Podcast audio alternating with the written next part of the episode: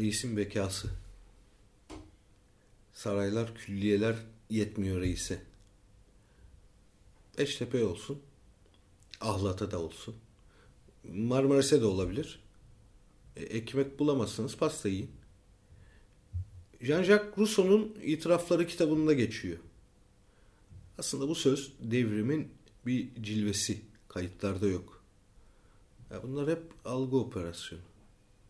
Ama memlekette simit bile lüks halde. Bu da mı algı? Simit lüks haldeyken saraylar yapmak. Bir de simit sarayları var. Fakirin baş tacı simitle saray çelişkili gibi. Öyle mi? Değil aslında. Simitle saray birbiriyle çok ilgili. Biliyor musunuz simit saraydan çıkma. Çünkü tarihteki ilk simit Kanuni Sultan Süleyman döneminde sarayda yapıldı. Üstelik bir paşa tarafından. Muhteşem Süleyman'ın vezirlerinden Şemsi Paşa. Devlet işlerinden mi çok bunaldı yoksa boğazına düşkün toraman biri olduğu için mi bilinmez. Kolları sıvayıp hamurun başına çöktü. Onu oklava yardımıyla açtı. Üzerine susam döktükten sonra yuvarladı.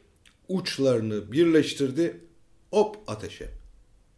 Simit o tarihten itibaren saray sofrasının vazgeçilmezi oldu. Çay ne hocam?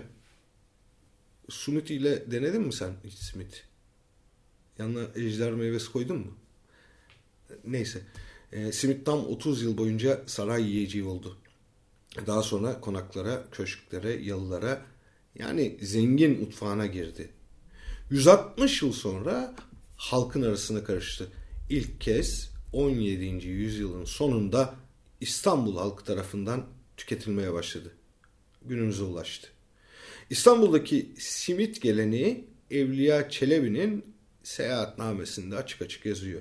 Şöyle diyor Evliya Çelebi. İstanbul'da 70 simitçi fırını var.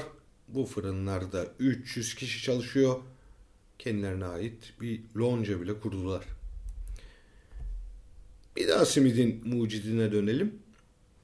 Şemsi Paşa'nın Sadrazam Sokullu Mehmet'le aralarında husumet var. Vezir Şemsi Paşa bir gün sadrazamın karşısına çıkıyor. Külliyene kuşlar pislemiş diyor.